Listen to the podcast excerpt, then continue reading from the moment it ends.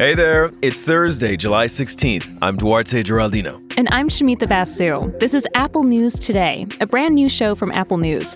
Every weekday morning, hear about some of the most fascinating stories in the news and how the world's best journalists are covering them. And you can find all of these stories in the Apple News app. But first, let's catch up with some of the day's top headlines. American Airlines plans to furlough 25,000 employees this fall when federal aid is set to expire. Starting July 20th, you'll have to wear a mask to walk into Walmart. It's the latest major retailer to require masks. Twitter was hacked on Wednesday. Accounts belonging to high profile users like Barack Obama, Joe Biden, and Bill Gates were compromised in what appeared to be a Bitcoin scam. President Trump's election team is making some big changes. Longtime Trump advisor Bill Stepien is replacing Brad Parscale as campaign manager.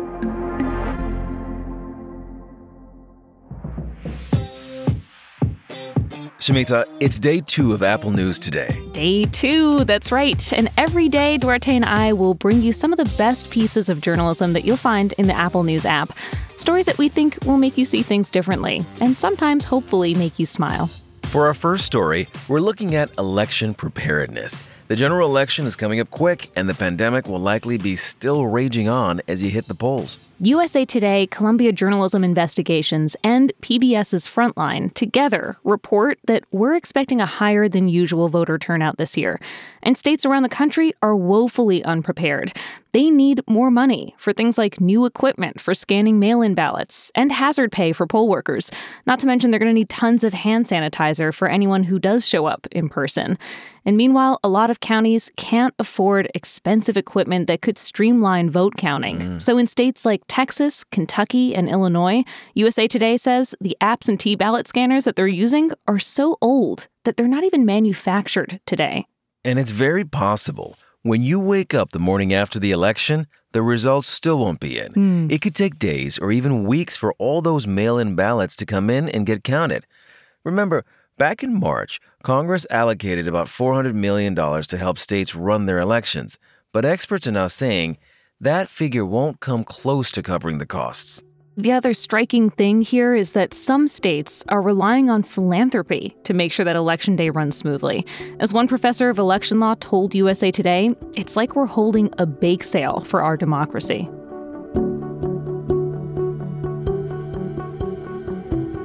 So, this week, a North Carolina city unanimously passed a resolution apologizing for its role in slavery. Asheville is pledging to support reparations. Yes, reparations, but not in the form of direct payments to black Americans. Instead, Asheville plans to support programs that create generational wealth, like increasing minority home and business ownership. Yeah, Asheville's taking action, but if you read Business Insider, you'll get a bigger picture. It has an overview of where the country stands on reparations. And despite all of the protests that you're seeing demanding racial justice, a poll that was just released in June shows that a majority of Americans don't support reparations. And you know, the United States government actually has paid reparations before. The government made payments to Japanese Americans because it forced them into internment camps during World War II, and to some Native Americans for wrongfully seizing their land. Even in North Carolina, just a couple of years ago, the state offered reparations to compensate people who were forcibly sterilized back in the mid 1900s. Yeah, you know, this debate about reparations took on new urgency after Ta-Nehisi Coates wrote his now famous essay on the topic in The Atlantic a few years ago. Mm-hmm. His argument resonated so much that he wound up testifying before Congress about why the country should compensate the descendants of enslaved people.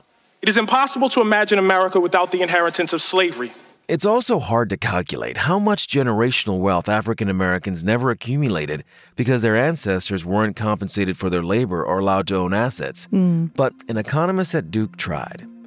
He and his co author calculated to adequately address the injustice and inequality stemming from slavery, the U.S. would have to pay black people about 10 to 12 trillion dollars.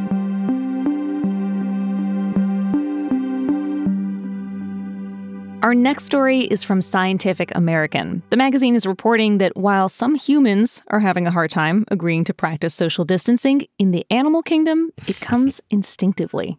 Yeah, researchers have seen evidence of social distancing in monkeys, fish, insects, birds, lobsters, even. Yep. even lobsters. Now, these animals know how to pick up on the really subtle cues others around them give off when they're sick.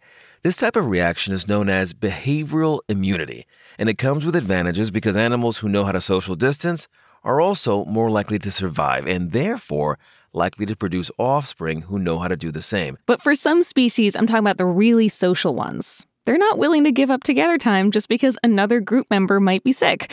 Like, take mandrills, which are the primates that have the colorful faces. Think Rafiki from The Lion King.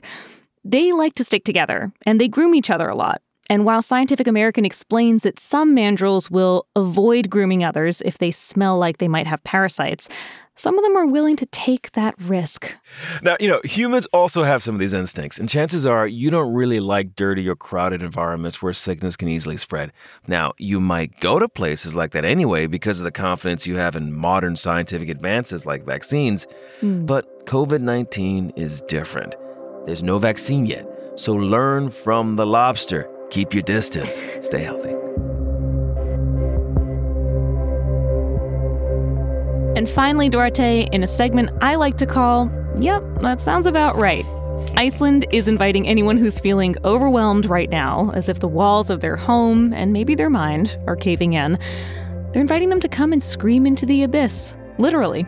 Condé Nast Traveler is reporting anyone looking to let out some steam can let it all come out in Iceland's beautiful, wide open spaces. Here's the deal though Iceland wants you to record yourself screaming and then you send the sounds of your madness in, and those recordings will then be played across the country on glaciers, mountains, and black sand beaches. I think this is the future of tourism. We just send our screams to other countries. Well, it's happening. From Brooklyn to Denmark, people are letting them hear it.